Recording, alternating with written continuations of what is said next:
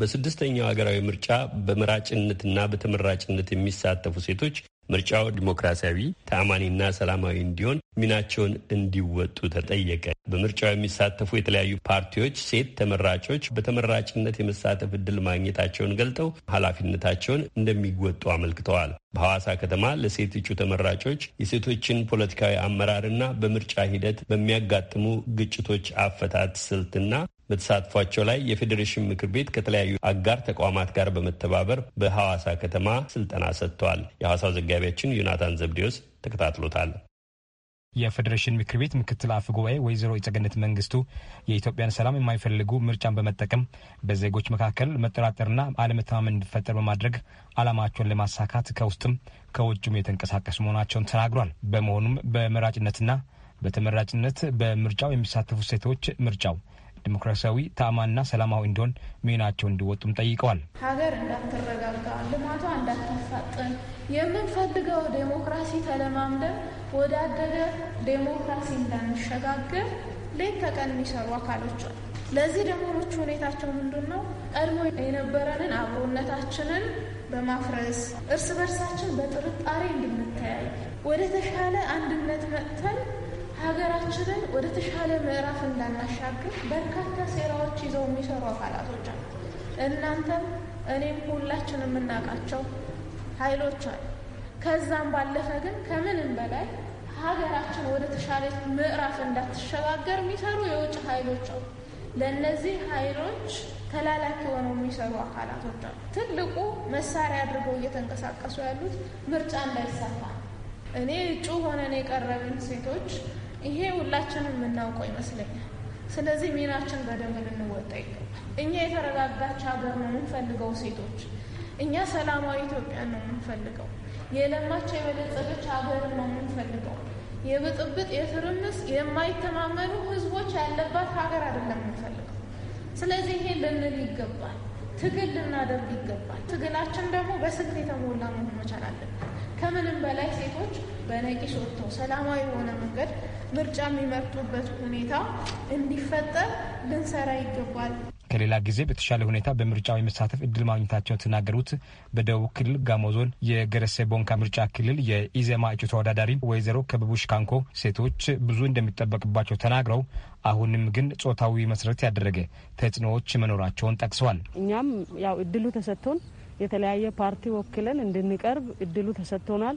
የራሳችንን ሀሳብ በነጻነት እንድንገልጽ አድርጎናል። ተጽዕኖ የሚባለው ለምሳሌ እንደየ አካባቢያችን ስናይ ብዙ ተጽዕኖዎች ይኖራሉ። morally ቦታው ላይ አሁን እንደ አመራር የተቀመጡ አካላት ወጥተን እንድንናገር አይፈልጉም። demoralize የማድረግ ነገሩ አለ።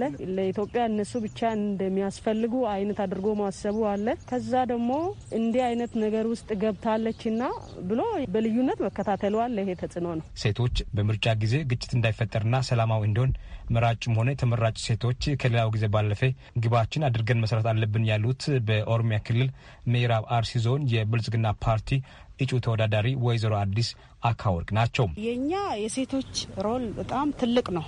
ለምን ቢባል እዚህ ሀገር ውስጥ ከ50 percent በላይ እኛ ሴቶች ነን። ሴቶች ደግሞ በመመረጥና በመምረጥ ትልቅ ሚና መጫወት አለባቸው። ከኛ እንግዲህ የሚጠበቀው ብለን እኔም እንደራሴ ስልጠናውም እየተሰጠን እንዳለው አንደኛ ራሳችን ትልቅ ስራ መስራት አለብን። በአካባቢያችን ላይ ያሉትን ሴቶች ማስገንዘብ አለብን። በመቀጠል ደግሞ ሴቶች ራሳቸው ይሄ ምርጫ በሰላም እንዲካሄድ ትልቁን ነገር መያዝ ያለበት ሰላም ነው። በአዲስ አበባ የካ ክፍለ ከተማ ለክልል ምክር ቤት የሚወዳደሩት የኢያፓ እጩ ተወዳዳሪም ዶክተር ሳይ ሀብታሙ በበኩላቸው ሴቶች በምርጫ ውስጥ ያላቸውን ተሳትፎ ካለፉት ምርጫዎች ጋር በማነጻጸር ተናግሯል። የሴቶች ተሳትፎ ከዚህ በፊት እምብዛም ነበር ብሏል። ሴቶች ሚናቸውን መወጣት አለባቸው ያሉት ዶክተር ሲሳይ ዘዴውንም ተናግሯል። ሴቶች ለሰላም በጣም ትልቅ ሚና ነው ያላቸው። ሚናቸው እንዳለ ሆኖ በሰላም እጦት ደግሞ አንደኛ ደረጃ ተጎጂዎች ናቸው ሴቶች። ሴት እናት ናት እንደምናውቀው ልጄ በወጣትነት ወይ በአክቲቪቲው ተሳትፎ ሌላ ፓርቲ ሄዶ በሚፈጠረው ግጭት በሚደርስ በሚደርስበት ጉዳት አንደኛ ደረጃ በሀዘን የምትጎዳ እናት ነች። ባሏም እንደዛው በባሏ ላይ በሚደርሰው ቢታሰር፣ ቢንገላታ፣ ከሀገር ቢጠፋ እና በጣም ጉዳቱ ከባድ ነው ለእናት እናት ካላቸውም እናትነት የሚፈጥረው ተጽዕኖ ከባድ ነው ለእናት ያላቸው ሚና ደግሞ ለሰላም ያላቸው ሚና ካየን ይችላሉ፣ መጫወት ይችላሉ። ቤት ውስጥ ልጆቻቸውን በመምከር ባሎቻቸውንም ደግሞ ሰከን ብለው ፖለቲካውን በሰላማዊ መንገድ እንዲያስኬዱት በማድረግ በቻሉት አቅም already ከእጃቸው ያልወጡ ወጣቶች ካሉ ማለት ነው። ከእጃቸው ከወጡ አሁንም ከባድ ነው።